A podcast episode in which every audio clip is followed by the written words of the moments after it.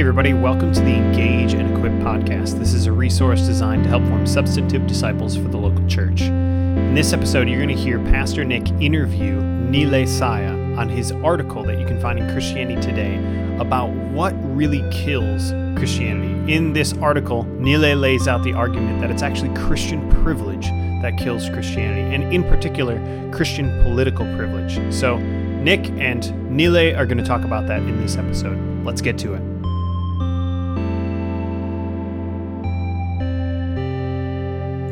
Okay, I want to get to make sure we get to um, the lessons for Christians, and then we, maybe we can go back for a couple of like. What about this? Okay, so uh, here's here's three um, lessons for Christians that you know in the article. One, the sacralization of politics suggests that the U.S. may be headed down the same path as its European counterparts. The good news for concerned Christians is that if our research analysis analysis are correct, it may be possible to reverse trends towards secularization. Can you um, can you kind of explain that a little bit more for folks? Yes. So we believe that the demand for the things of God is constant across populations and across countries. And we don't see any evidence that Africans, for example, are more receptive to spiritual things than Europeans. We believe that uh, everyone has this kind of longing to have a relationship with the divine. And so the problem isn't the demand for religion, the problem is with the supply of religion. And so when the uh, church seeks special favor from the state and attempts to shut out religious competition, this restricts the religious marketplace and it turns people away from the faith. And I believe that we're seeing this dynamic happening in the United States today, where um, now almost a quarter of the population identifies as non religious. That number was 6% in 1990. And today, it's almost 25% of the population. And so, what explains this? Why are Americans becoming less religious over time? I believe there's a very strong correlation between the rise of the so called nuns, the N O N E S, non religious believers, and the politicizing of religion in the United States. Uh, this is something that's been going on for quite some time now, uh, since the late uh, 1970s, early 1980s. Um, but the rise of Christianity's politicization in the United States has corresponded to a decline in the number of Christian believers, just as we would predict uh, in in our theory and analysis of the situation. Okay. Um, when you say so, in when we were talking about this before, we were talking about like sort of like state religions. Like in England, there's a state church, mm-hmm. or in some places there are laws against uh, people who aren't Christians, like mm-hmm. anti-hijab or anti-burqa laws, right? Uh, those sorts of things. In this case, you talked about the sacralization, right, of po- mm-hmm. like making politics sacred somehow and like introducing them within the fabric of religion, mm-hmm. so that they're inside the fabric of religion. S- somebody might be like, "Oh, wait, that you just played like a shell game trick on us. Like that was a sleight of hand. Like we were talking about one thing in terms of religion in the state, and now we're talking about something completely different." In what way are these the same? What you're what, what is the sacralization of religion in the United States you're talking about, and how is that similar to what you mean? Is it as simple as like the Christian right in the '80s, like wanted to be the new moral, wanted to like formalize the, a more quote moral majority, and like institu- institutionalize both in terms of public policy and um, sort of private stigmatization Christian ethics the way they imagined them. That is focusing on premarital sex and being against gays, but like not focusing that much on racism or something like that. You know that kind of thing. Mm-hmm. Um, is it that is that what you're talking about, or is it something like? Is this a Trump phenomenon? Like, what is it? What should people think about in terms of this? Well, uh, with respect to Trump, uh, I don't think Trump is the cause of any of this. Uh, I believe that he's a symptom of a long term trend that's been going on for the past 40 years. but I don't think that he is uh, the cause. He just made it very clear, I think, what's happening in the United States. The US is a very interesting case because, you know, in comparison to Europe, the US remains a highly religious country. And as Christianity was declining in the countries of Europe, it was remaining very strong in the United States up until quite recently. So, what's going on here? I think that the United States is unique in the sense uh, that it has a very uh, strong separation of church and state. The First Amendment of the Bill of Rights of the Constitution says Congress shall make no law establishing a religion or preventing the or prohibiting the free exercise thereof. So there haven't been any state churches in the US like we find in Europe. And so Christianity in the United States has essentially had to fend for itself. And I would argue this has been a good thing. It's kept Christianity strong. But as Christianity has attempted, or I should say, certain elements in Christianity have attempted to gain political power, uh, we see the same trend happening in the US that we've seen happen across the Atlantic in Europe uh, with the increasing secularization. Now, what I mean by the sacralization of politics is quite simply that there are many Christians in the United States who believe that the United States was founded as a Christian nation and that the politics of the United States should reflect so called Christian values. And this is something that can coexist with a separation of religion and state, Christian nationalism. Um, and so these individuals would say that we need God back in America again. We need prayer back in public schools.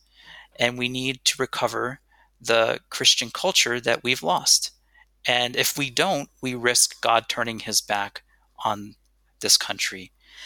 And so um, because the United States is a Christian nation, then it makes perfect sense for Christians to try and uh, have a seat at the table and to bring their values to bear in the political sphere and even to capture the institutions of government if that's possible. So that's perfectly compatible with a kind of legal and formal separation of religion and state. So, and you, that's not what you're talking about. That doesn't depress religious belief what you just just said. Oh, I think saying. it does, but it's okay. not what it's not what we're looking at in this particular article. Okay. Right. Now, if you're interested and your listeners are interested, I would recommend a very good book by two sociologists named Andrew Whitehead and Samuel Perry. And the title of the book is Taking America Back for God. And they mm-hmm. look specifically at the effect of Christian nationalism on a whole range of issues in the United States. Uh, but what we're looking at in this particular study is something different. We're looking at formal discrimination against religion and the privileging of religion. So okay, let me let me ask let me ask something this way because I think some Christians are going to listen to you and say, "Okay, this sounds strange." Like a strange thesis. It sounds like what you're what what this really means, the subtext really is is not the privileging of Christian religion or wanting to quote take America for God, but the conservative version of that. That whenever the whenever it's the conservative version of that, it has this negative effect. But like throughout American history, there has been a ton of religion in public life and in politics from the very from I mean from 1621 on.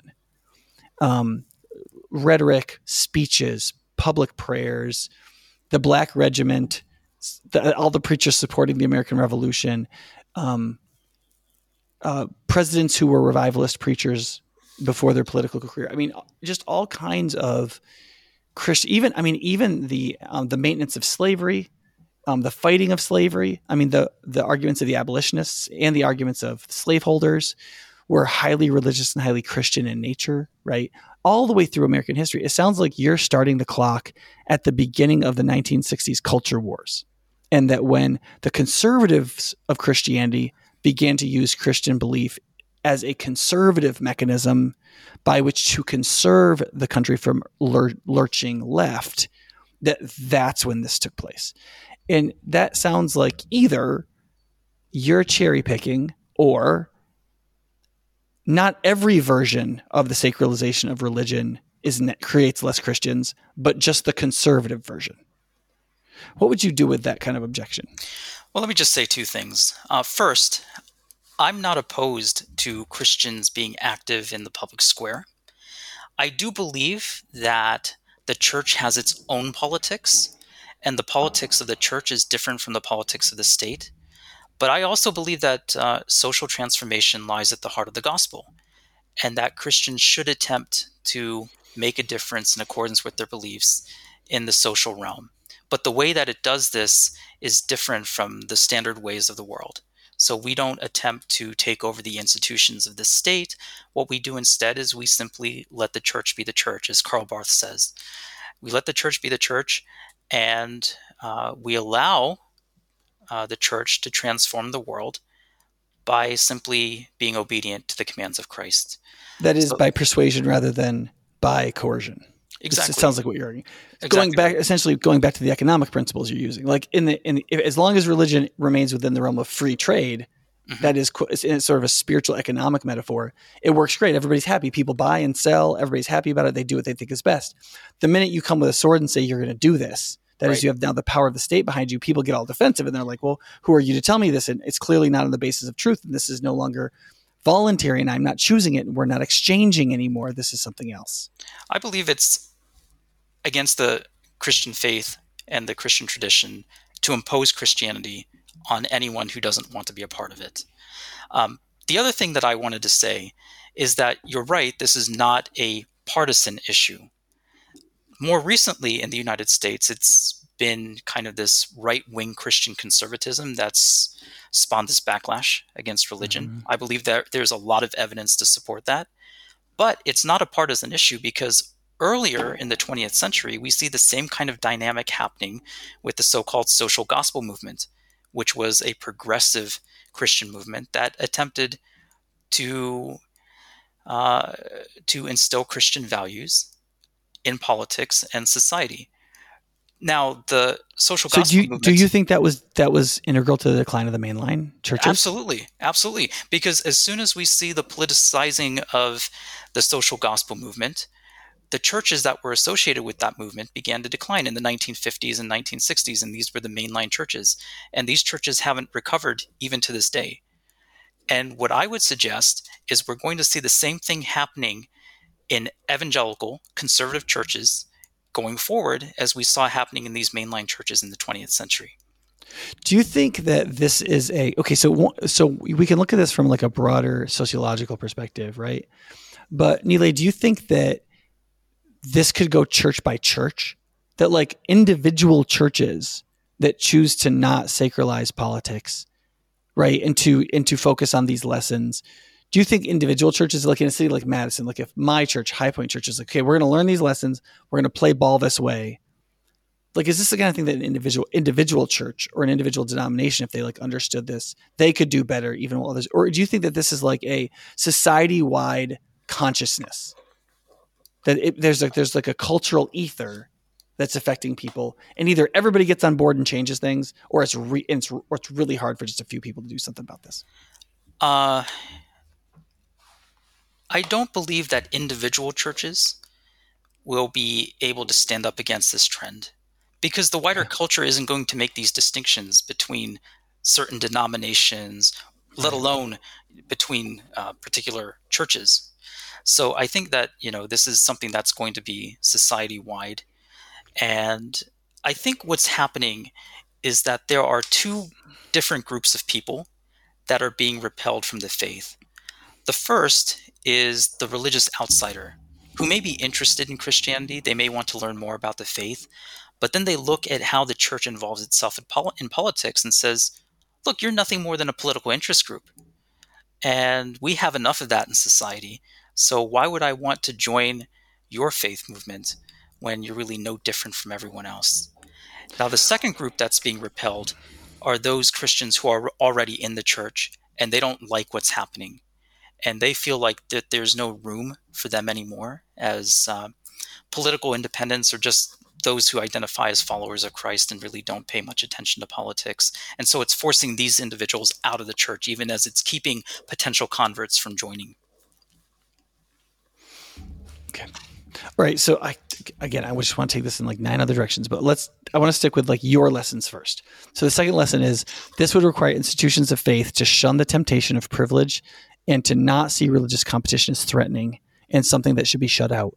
Such an approach such an approach would not require Christians to segregate themselves from public life or abandon politics altogether. However, it would strongly caution Christians against equating any political party, political ideology, or nation with God's plans. I think I think you've already kind of articulated that. Is there anything else you want to add to it before we move on? Um, you know, just think about um, how Christians throughout the West see certain political leaders or certain political parties as being the party of God or as God's chosen uh, leader of a state. It's that kind of thinking that I would suggest will lead to the decline of Christianity because Christianity becomes implicated whenever that political party or political leader does something that's contrary to the teachings of Christ. And mm-hmm. the world, unfortunately, isn't going to make that distinction. And we in the West have been, I think, far too open to allow uh, the Christian faith to be co opted by political leaders and parties. Yeah. Okay. So one of the ways you say this is in lesson three. Our research suggests the best way for Christian communities to recover their gospel witness is to reject the quest for political privilege as inconsistent with the teachings of Jesus. And doing so, they would show that they take seriously Christ's promise that no force will be able to prevail against his church. And rejecting privilege will make believers more reliant on the Holy Spirit to open hearts to the gospel message. Yes. So, um, you know, it's an interesting thing because in environments of pluralism, I believe this is something that Christians should want. They should want uh, their countries to be religiously plural because it provides more opportunities to witness, right? If everyone, say, theoretically became a Christian, well, who's left to witness to? You know, who, who, in, in, a, in an environment like that, you wouldn't expect a very strong church. So, not only does pluralism mean that Christians have to compete against non Christians in a non-violent uh, kind of way, but it also means that there's more potential people to show the love of Christ to. And this is a good thing, and it's something that the church should welcome. And in rejecting the quest for, for political privilege, it also means that Christians have to be more reliant on the Holy Spirit to do the work of the Holy Spirit, to open hearts and minds as Christians themselves remain obedient to the commands of Christ to go and make disciples.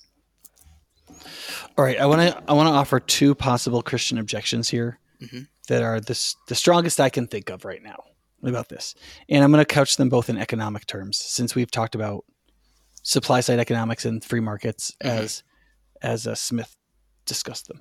Um, so one is market fairness. So, for example, one of the things, one of the arguments going on in the United States right now is that if the People's Republic of China debases their current currency and works in such a way economically as to undervalue their goods and sell them to Americans at cheaper prices to keep their people employed, on one level, there's some people say that's fine. Like the true free traders say that's fine because it just makes us richer right? Like if they sell their goods to us more cheaply than they make them because they debase their own currency, they're just transferring wealth to us. That's a good thing. We should just buy their cheap goods. This is great. Why are we upset about this, right? Um, but other people say this. They say, well, s- sort of, but it also creates an enormous market distortion because we don't invest economically rightly because of the way this distorts the market. So you don't really have a free exchange economically. You're not really you're, you're not really causing some people to freely succeed because they're providing goods and services better right? Because the system is being cheated you don't really have a free market. And that actually destroys the american market because we don't produce steel or invest in it the way we should because cheap steel is getting dumped and so on right? One of the ways some christians i think would object to what you're saying is they would say um, okay i see where you're coming from and like on one level i do want quote a free market of ideas. However the reason there's a culture war in America is because in the 1960s, political radicals and ideological progressives got into the universities. They progressivized the universities, and now they've progressivized not just the universities, but the secondary school system, all the way down to the primary school system. So that here in Madison, honest to God, I have five and six year olds coming home from public school telling their parents they can't possibly know if they're a little boy or a little girl. It's impossible to know your sex as a human being because that's what they're being taught as a fundamental, axiomatic, non deniable truth in public school. And so some people are like, you know, you're just wrong about this. You're saying that the more we sacralize religion, the less religious we become. It's actually the opposite. Um, we're being drawn into sacralizing our religious faith because of the market distortion created by irreligious progressivism here in America. And that's been kind of quietly coming on, but now it's become utterly ubiquitous. And we're seeing whole generations of young people turn away from the gospel. And it's actually not because we're like, at, we're becoming like connected with politics. We're becoming connected with politics because they've stolen our children. So, what would you say about the argument that, like, there's, it's not a free market in America?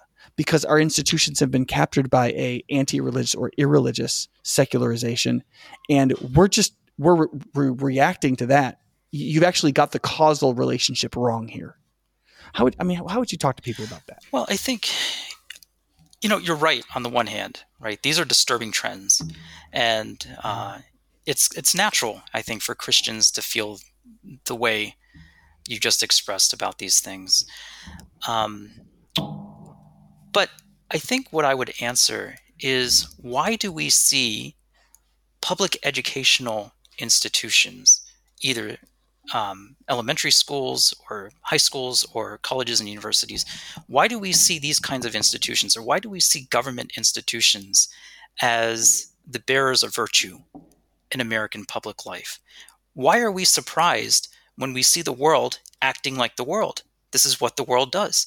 And I love how Stanley Hauerwas puts it, the, you know, the famous theologian. Um, he says that the job of the church is to show the world how to be the world. And the church does this by being the church. So we shouldn't be surprised at you know the degradation of American culture, at um, you know when, when politicians act the way that they do. You know this is completely expected.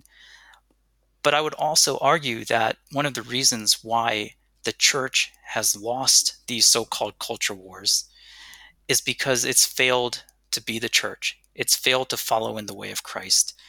And um, a stronger church, I think, would be able to naturally counter some of these trends towards secularization and progressivism, as you mentioned, um, if it were simply to renounce the temptation of political privilege and try and, and impose a Christian way of life on the rest of society. I think that it's natural to want to try and combat these kinds of uh, trends that we're seeing in culture, but there's a way to go about it. And we have the blueprint in uh, Scripture itself. So, to bring it back to the gospel, uh, Jesus lived in politically hot times. And people were constantly trying to get Jesus to weigh in on the political issues of the day. And he never took the bait. What he did instead is he always pointed people back to the kingdom of God. And he showed very clearly how his kingdom differed from the kingdoms of the world. You know, in the same way, we shouldn't be surprised that the kingdoms that we live in today, we call them countries, um, are so different from the kingdom of God. They have nothing to do with each other. And the job of the Christian is to remember that our allegiance is to Jesus and to Christ alone. And if we simply follow in the way of Christ, we will make uh, the biggest difference possible.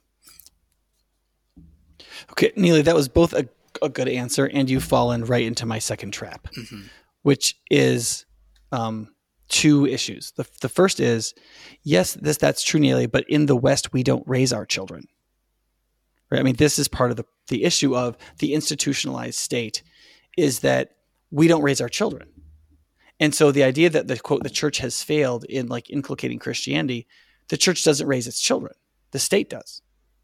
So we the, part of the reason why Christians get upset about these institutions like the school that like well why should you say well why should they be the locus of moral virtue and the answer is because they influence our children 8 to 12 hours a day instead of us as parents. And we we're forced to pay taxes into a system in which we're supposed to send our kids to these schools. We have literal no control over them because we don't have any privilege, right? And so they're taught whatever the state wishes to teach them for 8 to 10 hours a day, and then we get them for a couple hours before they go to bed, right?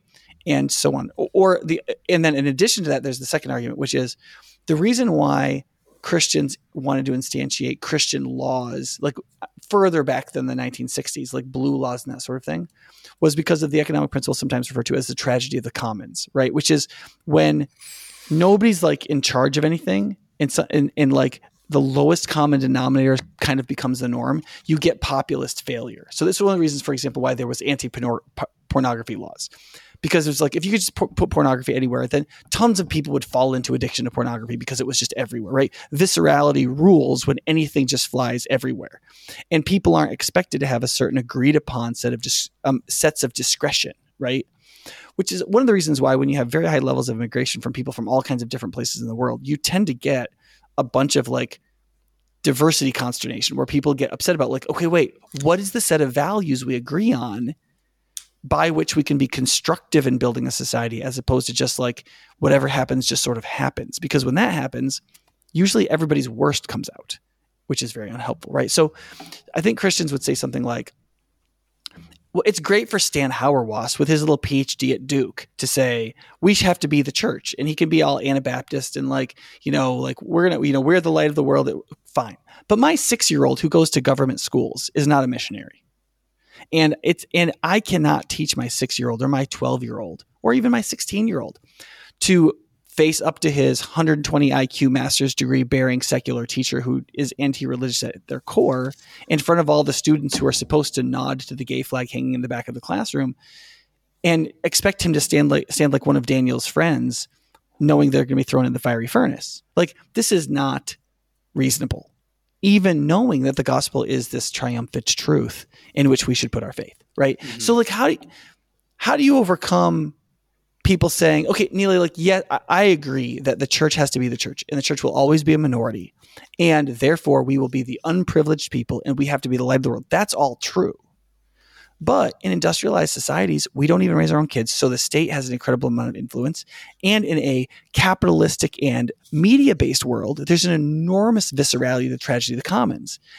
Like, it's great for you as a scholar to imagine that we can just overcome all of that. But for somebody like me, who's a churchman, who's supposed to design a church community that can overcome both the tragedy of the commons of consumerism and dig- digital life and the status indoctrination of government schools and government life, I kind of want to throw a chair at you. Mm-hmm. Yeah, I mean, and you know, I, I sympathize with that view. I really do because I'm concerned also about the uh, kinds of trends that we're seeing uh, mm-hmm. in in American culture and, Western culture more generally. Um, I guess what I would say is that there is a way that I believe Christians can recover their gospel witness. And I understand that you know children have to go to schools, and uh, you know we have to live in society. But I would argue that the root of the problem here is the church thinking in terms of the world. That you know the way that we re-Christianize the United States is by capturing the institutions of power and then kind of forcing our views on the rest of society. I think that these kinds of things that we're seeing happening in schools are problematic, but they've been going on for a long time. And I think a large part of the problem with Christians is that we have the breakdown of the family in the church as well as in the world. And the collapse of the family uh, is kind of leading to these unfortunate outcomes, uh, children uh, being forced into these kinds of uh, uh, in, forms of indoctrination. So again, you know, it's it's very difficult. There are no simple answers here, and um, I just think that the job of the church, again, is to be the church, is to be the light of the world, the salt of the earth, and show the world, you know, what it's capable of being. Yeah. So I want to make clear for our listeners that I actually really, I really loved um, and like Nilay's article. That's why we asked him to be on the podcast, which he so graciously accepted. The reason why I'm sort of cross examining him is just to bring out more. It's not because I don't believe his views are valid.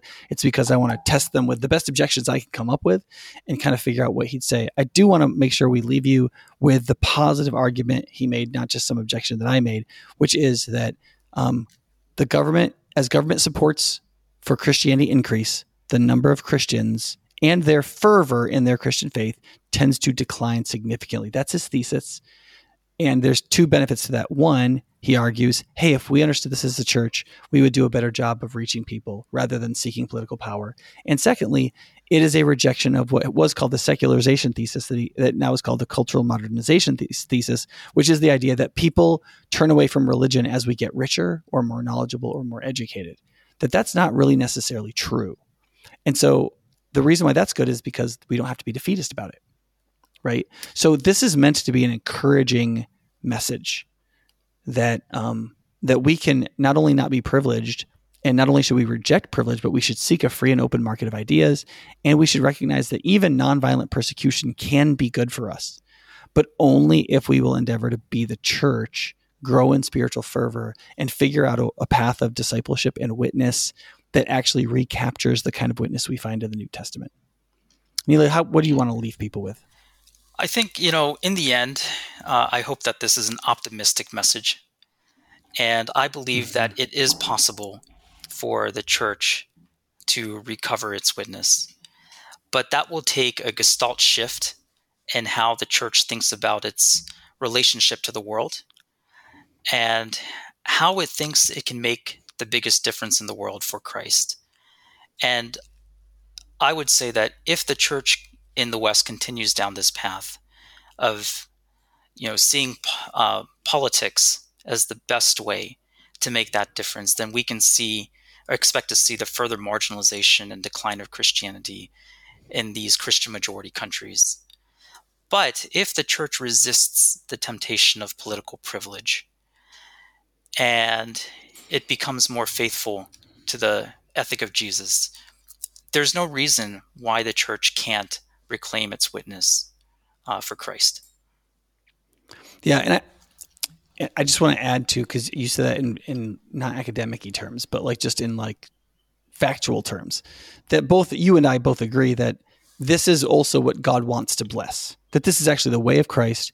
It's what God wants to bless, and so the Holy Spirit wants to like agrees with this, and and wants to support and build His church in the midst of rejecting privilege, seeking a free market of ideas, and even accepting nonviolent persecution as something that we can accept as good for us because it strengthens us and goes against all the perverse incentives of our own nature. Yeah, and I believe that at its heart, the gospel is non-coercive, mm-hmm. and I, uh, yeah, I, don't. I don't believe that Jesus would ever force himself on anyone, let alone an entire society or country. Right. Mm-hmm. So there's that freedom often through extremely clumsy policies and yes, laws. Yes, absolutely. Yeah. yeah, yeah. So the gospel is non-coercive. I, am reminded of uh, the rich young man who uh, came to Jesus and he said, you know, what must I do to inherit eternal life? And Jesus said, you know, go sell your possessions, give to the poor, then come and follow me. And the man went away sad uh, because he had great wealth. But what's interesting about this story is Jesus didn't go after him. He didn't try and change his mind. He didn't try and impose uh, any beliefs on this individual. He just let him go. And I believe that um, you know this is how Christians have to respond today as well. We can't try and uh, impose our beliefs on society or culture. We have to make the best arguments that we can. We have to have a very good knowledge of our faith. But in the end, you know, we can't try and win uh, the spiritual battle through worldly means. Uh, Ephesians six twelve says, you know, for our struggle is against is not against flesh and blood, but against uh, the principalities and authorities in the heavenly realms. So I think that's how we have to think about this. We have to change the way that we view this uh, struggle. We have to see it as something spiritual, not something political. Yeah. Yeah. My guest today has been Dr. Nilay Saiya. I want to thank him not just for being on the podcast, for be, but being on the podcast on Singapore time. Um, that's no small thing. Thank you so much for being with us today. Thanks for having me.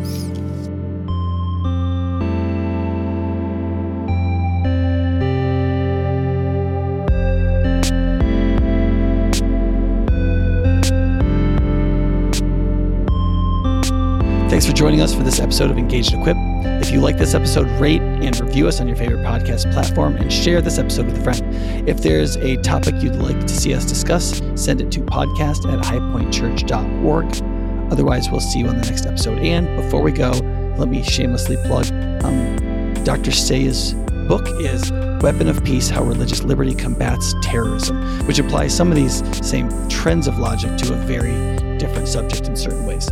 Um, I encourage you to have a look at that as well. See you next time.